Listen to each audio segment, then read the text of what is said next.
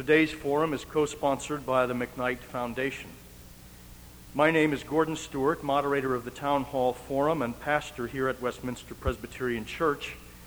These forums have been broadcast since 1980 to bring to the public voices of conscience addressing key ethical issues. Today's speaker is not only a voice of conscience, but a man of great intellect whose social, economic, and political analysis issue a clarion call that is as hopeful as that call is disturbing. While issuing an urgent call to replace racial reasoning with moral reasoning, Dr. West offers a view of America which is truly kaleidoscopic and interdisciplinary.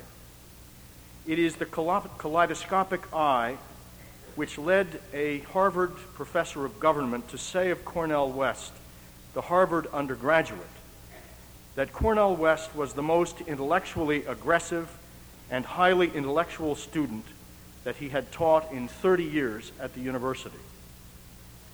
Dr. West has just left Princeton University to return to Harvard as professor of African American Studies and the philosophy of religion at Harvard. Dr. West is a prolific writer. His latest book, Race Matters, led the reviewer in the New York Times to describe, to describe the book as a compelling blend of philosophy, sociology, and political commentary, and to applaud his ferocious moral vision and astute intellect. Dr. West's voice is a voice of prophetic courage, a breath of fresh air calling us to move beyond the shouting match between conservative and liberal camps to a larger vision of the whole that joins together personal freedom with renewed commitment to the, to the common good and the public well being. The voice of Cornel West is a voice America has been waiting to hear. Commenting on race matters, Henry Louis Gates Jr. says, For anyone interested and concerned with the crisis in contemporary America, Cornel West matters. It is my great privilege and pleasure to welcome Dr. Cornel West to the Westminster Town Hall Forum on the topic, The Politics of Race in America.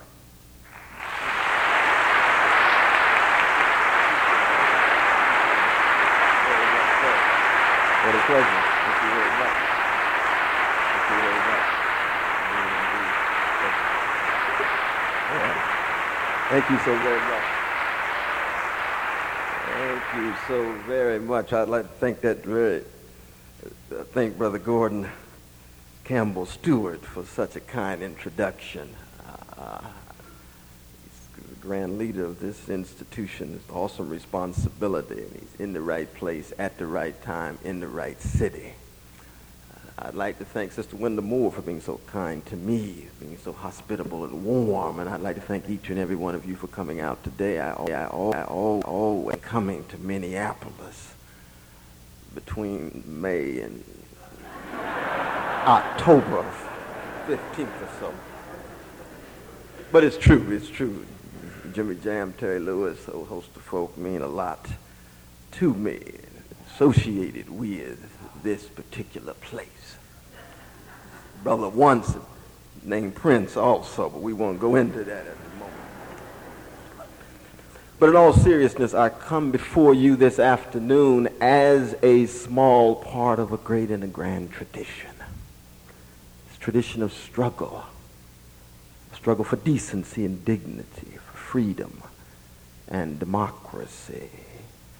When I think people like Sojourner Truth and Harriet Tubman and Ida B. Wells Barnett and Frederick Douglass and Marcus Garvey and Ella Baker and Fannie Lou Hamer and Martin King and Malcolm X and those nameless and anonymous foremothers and forefathers who loved enough and cared enough to serve as a springboard for a feeble, cracked vessel like myself to have something to say in the latter part of such a ghastly century, I'm deeply humbled and it's true.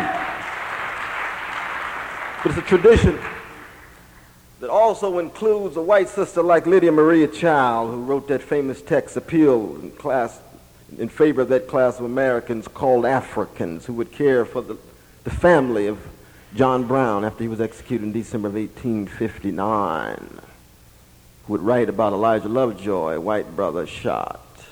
Alton, Illinois in 1837, his press thrown into the Mississippi River. It's a tradition that includes Brother David Einhorn, Jewish brother, rabbi, dragged out of his synagogue in Baltimore owing to his unequivocal identification with the struggle for freedom and democracy. It's a tradition that includes Myles Horton, who's known for, to many fellow citizens as a cracker, as white trash, but for me and freedom fighters, he's a great prophetic figure. Founder was James Dombrowski of Highlander Center that would help train a Rosa Parks and a Stokely Carmichael and a Diane Nash and a Robert Moses and a host of freedom fighters. Cesar Chavez, brown brother, part of the same tradition. Grace Boggs, Asian sister, part of the same tradition. And you see, I begin by talking about tradition. Why? Because I believe in part that Thomas Stearns Eliot, that grand modernist poet that he was, with reactionary politics, but wisdom at times, wrote in his famous essay of 1919, Tradition and Individual Talent, he said, Tradition is not something you inherit. If you want it, you must obtain it with great labor and toil and engagement and sacrifice and service. And I am here to talk about the ways in which we can keep this tradition alive given the formidable and fundamental impediments and obstacles that now stand before us. Now, granted,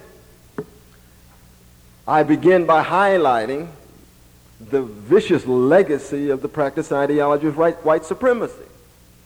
And white supremacy is not simply an individual bias or a personal prejudice. It is a structural form of idolatry. It has to do with the encounter of Africans with, with the absurd. We didn't have to read Jean-Paul Sartre and Albert Camus to know what the absurd was. Something as irrational and capricious and arbitrary as measuring one's humanity by one's skin pigmentation is absurd. It's part of what W. Boyce, w. Du Bois had in mind when he wrote his first paragraph of his classic of 1903, Souls of Black Folks. How does it feel to be a problem? A query that each and every person of African descent struggles with every minute of their lives. That's why so many fellow Americans couldn't believe what Brother Arthur Ashe said when he said the burden of race was more than the burden of AIDS. How could he say it? Because he had to deal with the absurd so much longer than with that deadly disease. Since of being a problem people rather than people with problems. Of having one's humanity problematized rather than having the problems facing one highlighted. Dealing every day with the very subtle and sometimes not too subtle white supremacist assaults on black beauty trying to convince black people they have the wrong hips and lips and noses and hair texture and skin pigmentation. That's visceral. Attacks on black intelligence, guilty before proven innocent. Or if you meet the standards, exceptional Negro different than the rest of them. Attacks on black moral character. Metaphors like welfare queen symbol of laziness and ripping off the nation state, and one looks at the history of black women in this country, 60% in 1900 working in white households, raising white children, as well as working in their own households and raising their own kids, and they become the symbol of laziness and idleness. How absurd! The sense of being cast as part of an undifferentiated blob, a monolithic and homogeneous conglomerate That's what it is to be cast as a problem people. This is why so many people still feel you to ask one, only need to ask one black person to know what the rest of them think. because each black person becomes interchangeable and substitutable. Y'all have the same values, the same sentiments, the same sensibilities. I recall when Brother Jesse was running for president a few years ago, one of the magazines raised the question, what does Jesse want? What does Jesse want? If we could just find out what Jesse wants, we know what they want. No, what Jesse wants is what Jesse wants.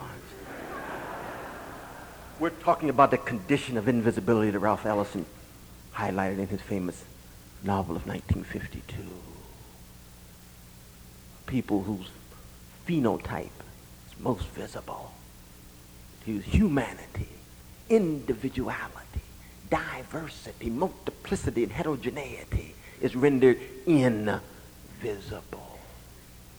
Black folk as abstractions and objects rather than persons and individuals.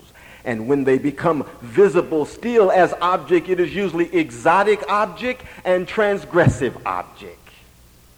Exotic, closer to nature, further removed from intelligence spontaneous, vital, vibrant, want to get close when you're feeling down and out to make you feel a little more, less dead. And,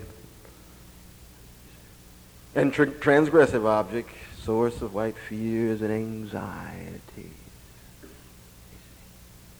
Criminal. Creating dis-ease and unease by mere presence in certain spaces. This is one of the things that fascinates me about the white media these days.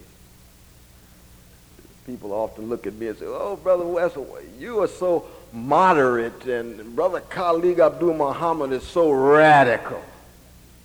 I said, well, where does that come from? What makes him radical? He's only radical to the degree to which he creates fear in white America. There's nothing radical about that. You can say all kind of nonsense you want and still create fear in white America, but he's cast as radical. But if you're radical, it has to do what is the substance of what you're talking about? What's the content of it? To what degree are you radically cutting against the grain? There's nothing radical to be xenophobic. Xenophobic, you can mirror so much of American history by being a xenophobe. In the same way that you can mirror being an urban cowboy talking about some of my friends in gangster rap, you know. Feel as if they're so radically cut against the grain, sound like Jesse James. Pull your gun out and protect yourself. It's Dodge City. Nothing radical about that. Radicality has to do with the radical democratic tradition that claims that ordinary people ought to live lives of decency and dignity, and they're, like, they're more likely to do that when they have a significant say in the decision-making processes in those institutions that guide and regulate their, their, lives. That sounds simple, but believe me, that is radical. Deeply radical. Of course, the assumption is that ordinary people's voices were actually heard. You, you assume that they wouldn't choose to be poor and choose to have inadequate health care and decrepit educational systems. I know there are a few brothers and sisters of all colors who made vows of poverty, but I don't think it's going to become a mass movement soon. but we're talking about something even deeper. We're talking about something even deeper. And it's echoed in many ways in that brother who used to play organ in my church, Shiloh Baptist Church in Sacramento, California. We knew him as Sylvester, but he's known to the world for the genius that he is. His name is Sly Stone. He wrote a song called Everyday People. Everybody is a star. What he meant was that the lives of everyday people are shot through with a sense of the majestic and the tragic and the problematic. There's a depth and a complexity in the lives of each and every one of us. Yes, it's true that we are the featherless, two-legged, linguistically conscious creatures born between urine and feces, that we are. It's true that we're not here that long and we need some meaning and value as we face inevitable and inescapable and unavoidable extinction very soon, someday, very soon. That's true. But that's equalizing, but it also accents our uniqueness and distinctiveness. No one like us. That's a profoundly democratic notion. Why? Because when we look at most of the history of the human adventure, we see what? Everyday people forced, coerced to defer to some set of unaccountable elites, be they kings, queens, princes, prelates, magistrates, potentates, earls, lords, squires, suzerain, all viewing everyday people as what? Raw material to exploit and oppress in order to re- sustain the refined lifestyles of the very few. How rare it is people reach the conclusion that everyday folk have Promethean energies, if unleashed, produce possibilities heretofore downplayed and ignored. You know, Abe Lincoln used to say, God must love common folk. God made so many of them. But he also said, self-government is better than good government. Tremendous expression of democratic faith. Take a chance, make a Pascalian leap of faith on the mental and moral capacities of everyday people. That's what radical democracy is and has been, and how rare it is in human history when democratic projects take off, how difficult it is to sustain them. They usually are short lived. They tend not to last too long. And when they unravel, it has much to do with increasing poverty that produces escalating levels of despair and increasing paranoia that produces escalating levels of distrust. And to talk about race in America, to talk about the legacy of white supremacy in America is to talk about poverty and paranoia. Too many black poor people, too many poor people in general. Be they white brothers and sisters in Appalachia, brown brothers and sisters in East Los Angeles. Too much paranoia, distrust, suspicion, given the veil, the thick walls of demarcation between black and white worlds, black and brown, black and yellow.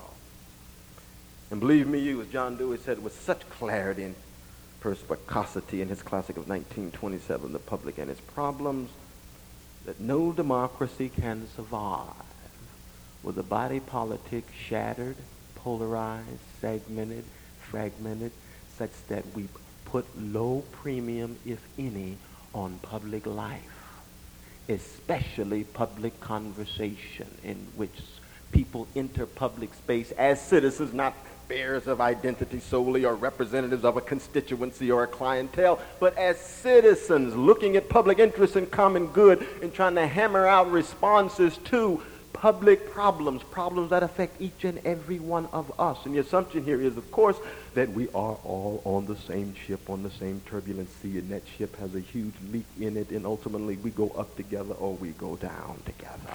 Nowhere to hide. This is another way of saying, Martin, Martin King used to remind us that we are part of one garment of destiny one inescapable network of mutuality, and that's true for vanilla suburbs and it's true for chocolate cities. We go up go down. When I look at America, 1994, it strikes me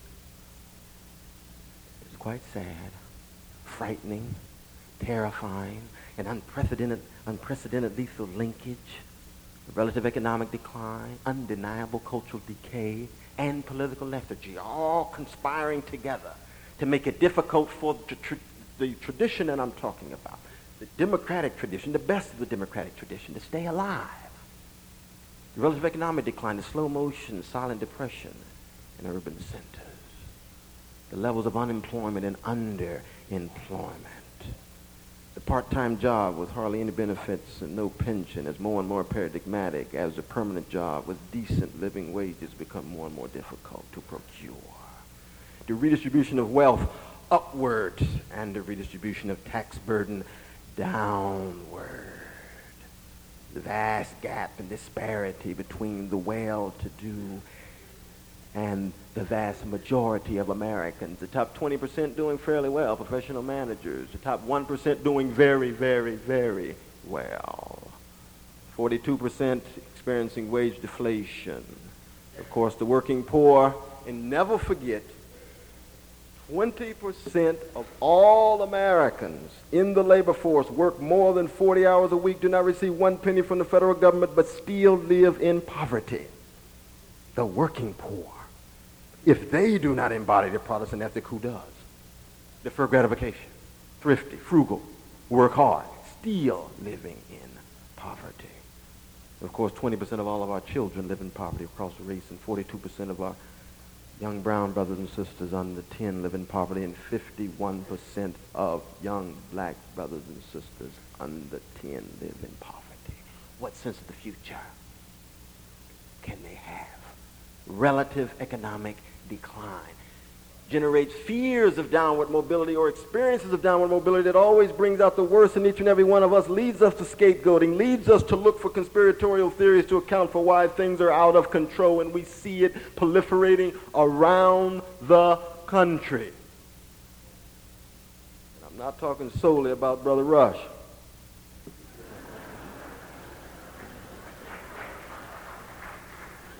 Brother Rush Limbaugh speaks to something very real the pain and the grief and the fear of so many white working class and lower middle class brothers. And it's real. As they feel as if they are becoming invisible with the women and the browns and blacks and yellows and reds taking over.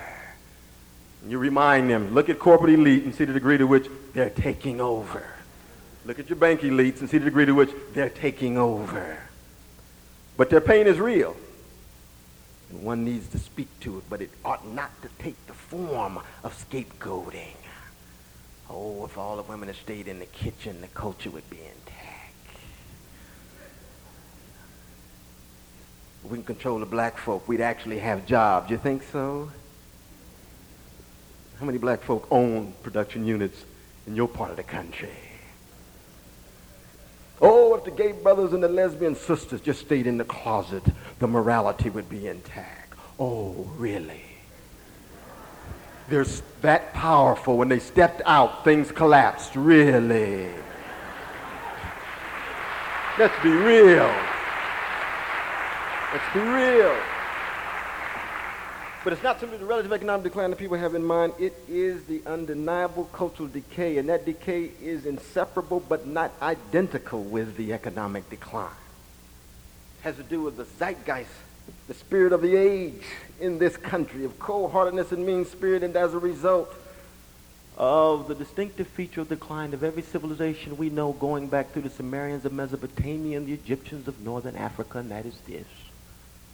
The relative erosion of the systems for nurturing and caring, especially for children.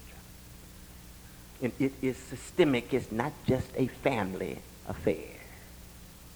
Brother Dan Quayle has his views about this. He's got an insight, but the ideology is wrong. His insight is the family's in trouble. He's right. But even when the family was stronger and nuclear family was in place, it always took more than two to raise children. You needed aunts and uncles and grandmothers and grandfathers and rabbis and ministers and deacons and little league teachers and still a little luck and grace. You needed a thick web of social relationships for the nurturing and the caring. And what we are seeing is a systemic erosion. And the family is but one site, one institution within that network. And it is being emptied out and hollowed out by what? A market culture, buying and selling, promoting and advertising, which tries to convince us that to be alive is to be addicted to stimulation and titillation. You know, down and out, go to the mall. Consume and feel better about yourself with money you don't have. Or engage in that dominant activity of fellow citizens, which is watching television engaging that spectatorial passivity with those moving images and sound, most of those images, degraded images of women's bodies, trying to convince us to consume as the commercials become more frequent. The concept of the good life, market morality, hedonistic, narcissistic, hook up to a pleasure machine forever and be perennially stimulated and stimulated. How spiritually impoverished and let's just be real about it. So much of market culture these days evolves around sexual foreplay and orgiastic intensity. Which means the ultimate logic is simply hook up to an orgasm machine forever and be perennially titillated and stimulated. No reflection about the diminishing returns, no need for conversation, just be still stimulated. How spiritually impoverishing. But a market culture, market morality produces market mentality. I'm going to gain access to power and pleasure and property now by any means. And in a gun culture, that's dangerous. People living in despair, that's dangerous. I want it now. Give it to me, your property, your body. Frightening. Makes it difficult for non-market values to gain a foothold. There is no radical democratic tradition. There's no struggle against white supremacy, against male supremacy, against vast economic inequality, against homophobia, against structures of domination as it affects disabled without non-market value. Love, care, concern, service to others, community, justice, fidelity, trust, commitment, even the dominant metaphor of capitalist society itself, contract, means nothing without truth-telling and promise-keeping. Without those values being in place, contract is just another way of manipulating people, another way of subordinating people. Even in our intimate lives, non-market values like gentleness, kindness, sweetness. When I was coming along, we used to slow dance to Otis Redding's song called Try a Little Tenderness. I like the song. Otis is on to an important point in terms of what it is to be human. Qualitative relations that are more than just bodies bumping up against one another and asking what the performance level is from zero to ten after. It's about reliability and dependability. How do we talk about race in such a market culture linked to the relative economic decline and the political lethargy, the escalating fatalism, pessimism, and cynicism? What a moment to be alive in the last empire in the 20th century, 218 years after the embarking on the precious yet precarious democratic experiment. What do we do? No overnight solutions, no push button panacea. First, we need something profoundly un American a sense of history. A deep sense of history. Why? Because there can be no high quality public conversation without a sense of history that recognizes the ambiguous legacies of the past, that precludes any Manichaean views of the world that put all the good on one side and all the bad on the other. That acknowledges that no one group, one race, one sexual orientation, one class, one nation has a monopoly on truth or virtue or wisdom. That opens us up gives us a sense of the tragic dimension of human history. And don't, I'm not confusing the tragic with the pathetic. pathetic has to do with viewing yourself as a victim and an object. The tragic has to do with exploring all possibilities for human freedom, human action, and human agency, but knowing that there are limits. The limits you know not of. You simply fight and fight and fight in light of broad moral vision, sophisticated analysis, and based on courage. But a sense of history, not only that, but also allows us, allows us to acknowledge the, the hybrid character of our culture. And this is so very important in a moment in which multiculturalism is being hotly debated and contested these days, that we all are part of a hybrid culture. I am a New World African who dreams in English. John Coltrane played a European instrument in the way that no European ever played it before. That's cultural hybridity, cross-cultural fertilization, the ways in which the European, the African, and the Amero-Indian are deeply tied, and that makes it difficult to polarize or become polarized based on reified identities. And by reified identities, I mean identities that float in the sky but have little to do with the variety of different contexts that each and every one of us live in in our everyday lives. No one of us have one identity. But there's one thing we do share in common, and that is that we're part of this democratic project being able to conceive of what it's like to get inside of the skin of someone else. That takes imagination. And in the moment in which imagination is flattened in polarized spaces, we lose the will to even want to imagine what it's like to be someone else. You know, Simone Weil, the great Jewish Christophile, she loved Christ but was not a Christian. She said, you know, love of thy neighbor and all of his fullness means being able to say to him or her, what are you going through? Can I be of help? You can't raise that question without a knowledge of what their circumstances are and the conditions against which they struggle. So that sense of history, expansion of scope, of and is so very important. And last but not least is, of course, courage.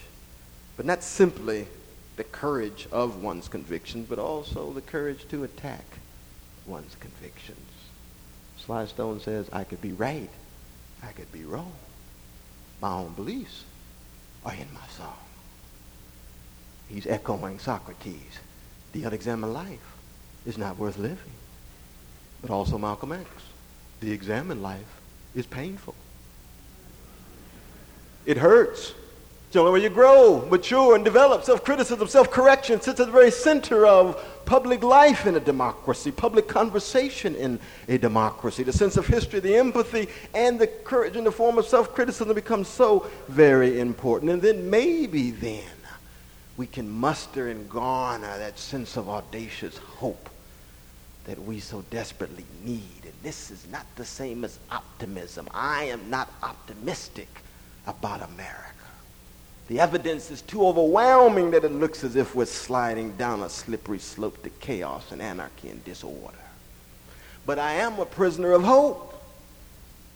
And in that regard, I echo my black foremothers and forefathers who always hoped against hope in the form of a combative spirituality, never to allowing misery to have the last word. Never. Never. The kind of hope that looks the evidence in the face and makes a leap of faith beyond the evidence to create new evidence, to energize and galvanize fellow citizens, to appeal to the angels of their nature, the best of who and what they are, convincing them that the world is incomplete and that history is unfinished and the future is open ended, and what we do together makes a difference. This is what I bring to Minneapolis today this sense that even in these difficult times, even in these difficult times, we should keep our heads to the sky, as Earth, Wind, and Fire used to sing.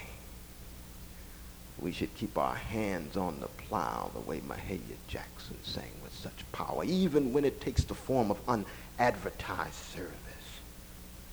We ought to keep our eyes not so much on each other's inadequacies, but on the prize, something bigger, grander, and better than us. This is what it means to talk about vision. It's not a vision thing, that's a commodification of vision. Vision such that less perish. A vision where people feel as if the world is closing in upon them. And here's a sense of possibility, giving new meaning to the claim that yes, it is always dawn, the day breaks forever, and above the, east, the eastern horizon at this very moment, somewhere the sun is about to peak, and that's all we need. And those who are willing to meet this challenge I can simply say, I'll be there with you because I'm going down fighting. Thank you all so much.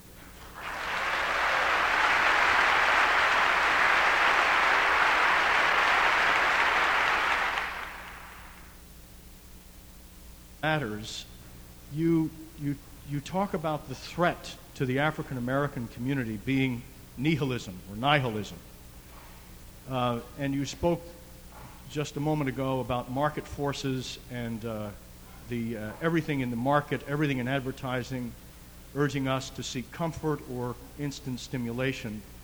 Can you, can you say a bit more about this, to elaborate on, on those market forces and on what you describe in the book as nihilism mm-hmm. and its threat?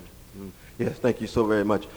Uh, one, on the economic level, of course, a major market force is to qualitatively transform large numbers of black communities in this country is the drug industry uh, the buying, selling of that particular commodity that has had such a devastating impact uh, on both drug users as well as uh, dwellers within uh, black communities, especially, even though it spills over outside the black community. And that has gone hand in hand with the disinvestment in black communities, resources, be it educational systems, be it service systems, hospitals, right across the board, in addition to the levels of unemployment and underemployment I talked about before. Now, culturally, this also takes the form of the difficulty of sustaining those institutions that transmitted non-market values, like families, neighborhood. I mean, it's no accident that young folk don't call it a neighborhood anymore. They call it the hood. Hood, where are the neighbors? Any neighbors left? Interesting notion. Because the hood is where you have to fight to survive. I grew up in a neighborhood. I knew Miss Johnson down the street. Loved me enough to keep track of me. You see. Sometimes too much. We won't go into that at the moment. But, uh, but the point is, is that, that, that, that these, the, the nihilism that we're talking about which is in no way dominant, but it is a tendency in the black community, is a result of what goes on at the economic level, at the cultural level, now at the political level, is a question of the relative failure of black leadership. Which is not to say there are not a significant number of black folk out there as leaders, as spokespersons who are trying to do the best that they can. But it's the inability to project visions that provide hope for those who are undergoing these processes at the economic and cultural level. And that has much to do, of course, with the political class. It's very difficult to speak to the deep needs of a despised and downtrodden yet dignified people when you're locked within the constraints of the political system and so much of the talent in the black community has gone into the political system. And we need a division of labor, no doubt. But what happens is you leave huge vacuums in black leadership. See, much of the debate these days about Minister Louis Farrakhan is the degree to which he tries to feel that vacuum and speak boldly and defiantly about black suffering, black misery, so forth. Simply becomes incumbent upon those who are going to keep Fannie Lou Hamer's tradition alive to ensure that there's no put down of others as the basis of the uplifting of black folk. Based on moral grounds, simply immoral is wrong. But to feel that vacuum, and so we need, especially uh, young people, more bold, outspoken leaders who will speak to these issues in such a way that they keep alive the best of the black freedom struggle, the best of what Fannie Lou Hamer and Martin King and Ella Baker were all about? I know that's a long answer. I'm going to be very brief the next time. One uh, member of the audience asks your opinion uh, on reorganizing voter zones to enhance the chance of minorities getting elected. Yeah, right now there's quite, quite a controversy going on. Lani Guinier has some fascinating, fascinating things to say uh, about that. You see, one, I, uh, I do believe that on the one hand, we are reaching the point where large numbers of fellow citizens of all colors are willing to make judgments based on character, based on integrity and vision. And so you get a number of black politicians who are actually elected in districts where, in fact, black people are the minority. That is a very positive move. In the same way, it's always better to elect a white progressive than a black reactionary, no matter where one is voting. It's a matter of principle. It's a matter of what, what, what, what, what criteria one uses. At the same time, we also know there's a whole host of forces at work that are still trying to ensure that business as usual in American politics, and historically business as usual in American politics has meant not only discrimination against black people, but deflating any emerging forms of black political power, we must keep track. Very much. And so the question becomes, how then do we hold on to both? The commitment to moral principles, broader political vision, and at the same time ensure that business at, as usual does not occur. Would you briefly comment on the assassination of the black male image? My image is intact.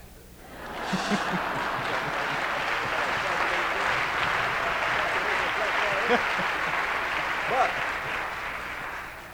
the history of the degradation of black people and black males, integral to American history, is still at work. There's no doubt about that. And therefore, uh, when we talk about the male image, it is the male image constructed by white supremacist powers and sensibilities. It's not my black male image. You see. But the problem becomes how then does the richer, deeper, more nuanced black male image become more visible rather than the construct created by those powers that make more available such an image than what one sees in a John Coltrane or James Baldwin. What black male image so rich?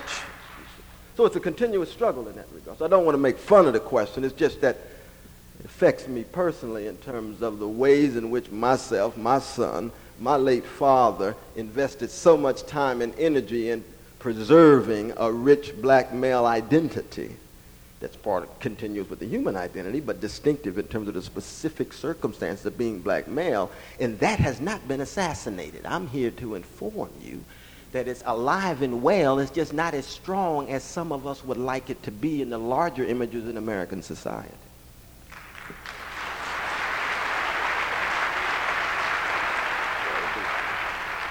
Thank you.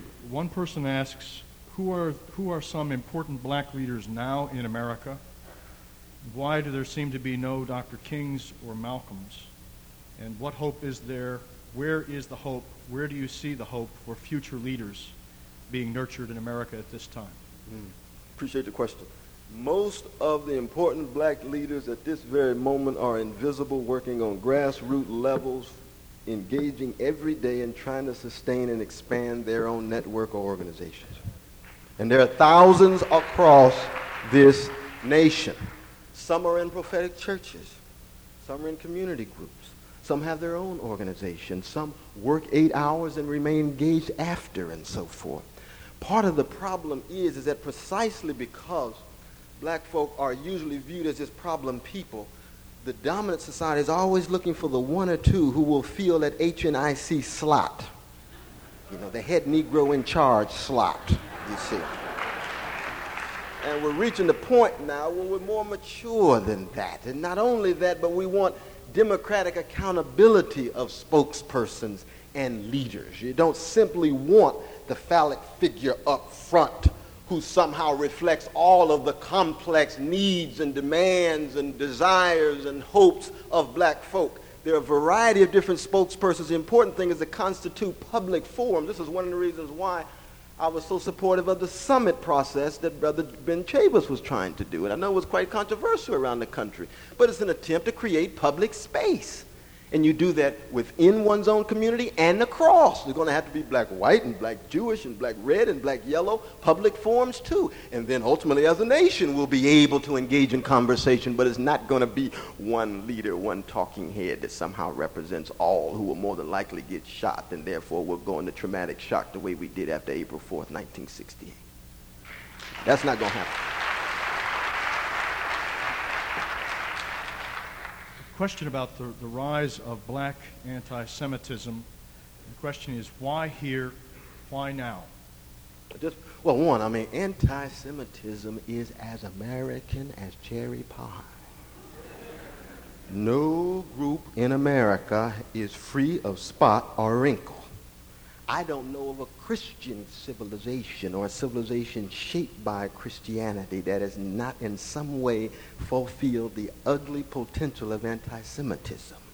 The question then becomes, how does it then relate among a particular people who themselves are underdogs, deeply shaped by Christianity, and also early on, especially in cities in the 1920s and 30s, see Jews as the public face of the larger system, given their filling of various slots as landlord and shopkeeper and small business person. And re- putting and expressing that resentment, the system as a whole, on these mediating figures. Uh, uh, and I think what we're, what we're witnessing now, and I mentioned it briefly in my presentation, where so many of us of all colors and all classes and regions are tilting toward scapegoating and tilting toward conspiratorial theories, that we're seeing something, unfortunately, profoundly American, more and more manifest, not only across the board, but affecting black communities in ways that it had not affected it before. Because you see, historically, black Christians though always having anti-Semitic elements within the larger community, have been much less anti-Semitic than other Christians, white Christians, white Catholics, white Lutherans. I know I'm in Catholic Lutheran country, so I might as well just tell the truth. You see, deeply so. But there, there, there, are relative increases, and it has much to do with the linking of, uh, uh, of black suffering to uh, certain conceptions of Jewish power. I mean, this is one of my uh, major contentions with uh, Minister Louis Farrakhan that there's nothing wrong with focusing on black suffering and ensuring that all of those who are in some way contributing are held responsible. So that if conservative elites promote programs that in some significant ways impede black progress, critique must be brought to bear. They can be white, black, Jewish, Italian, Polish. They're making choices, moral choices. And if you can make the argument that those choices are contributing to the impeding of black progress, that argument was put forward and you make your moral critique. But we have to indeed keep track of all forms of xenophobia, but at the same time, we must not engage in deferential treatment. When you talk about General Brown, the head of the chief of, chief of staff, talking about all Jews all the banks and all the newspapers, and this is a powerful man making this statement. You don't see his picture laid up on the front of every newspaper and on the front of Newsweek and so forth and so on. Which means when you talk about those folks who are engaged in forms of xenophobia, you got to play the game by one set of rules. And not cast the black xenophobes as having a monopoly on a form of evil in the country. Because black folk will then respond to the differential treatment rather than to the content of what is being said by see. And so it's a very delicate issue, and, and it behooves the uh, media, electronic and, electronic and printed, uh, uh, to attempt to both be morally critical but also be fair in terms of the ways in which uh, uh, the various forms of racism against different peoples uh, is manifest in our different communities. We have time for one last question. I'd like yes. to ask from one of the audience how do you think that the black community can become more of a family, less enemies? And there's a footnote here about uh, because of crime, and I think what the person is saying because of, of the crime rate related to poverty in the black community and the statistics that you were citing earlier. And I'd like to ask, in addition to that, if you could speak to what, what drives you to do what you do and to, to speak with the passion and the clarity with which you speak? Hmm. Okay, thank you very much. That's a tough question at the end, but the, the I mean, one is that for me, you see, uh, when, when I look at black America, I see too much poverty and not enough self-love. The poverty generates despair, but the difficulty of self-love and self-respect and self-affirmation has to do with the white supremacist bombardment that I talked about before. And if there's not buffers there so that the internalizing of the way in which the larger society tends to look at you, if that's not combated and held at arm's length, then you begin to reach the conclusion that maybe you are not worth that much and maybe people who look like you are not worth that much and therefore you can take your life or their life and not feel as if it's a big deal. Now, of course, in one sense, that echoes the priorities of the nation. Right? Black kids couldn't be worth that much given what they are up against. If one out of two live in poverty, right? they living, if they have decrepit educational systems, we bombard them with alien ideals of beauty and so forth. What kind of priorities do we have as a nation vis-a-vis them? They get the message. And historically, it's been black institutions that have served as a counter to such message family, church, mosque, synagogue for the black Jewish brothers and sisters, and so forth, you see. And it's precisely that struggle to sustain self-love, which itself is an act of love, that sustains me. And all I do is simply mirror the love of mom and dad and granddad and grandmother and grandfather, though it's mediated through Harvard and Princeton, but it's basically the same. It's basically the same. That's what kept them going. Dr. West, Thank you for being with us.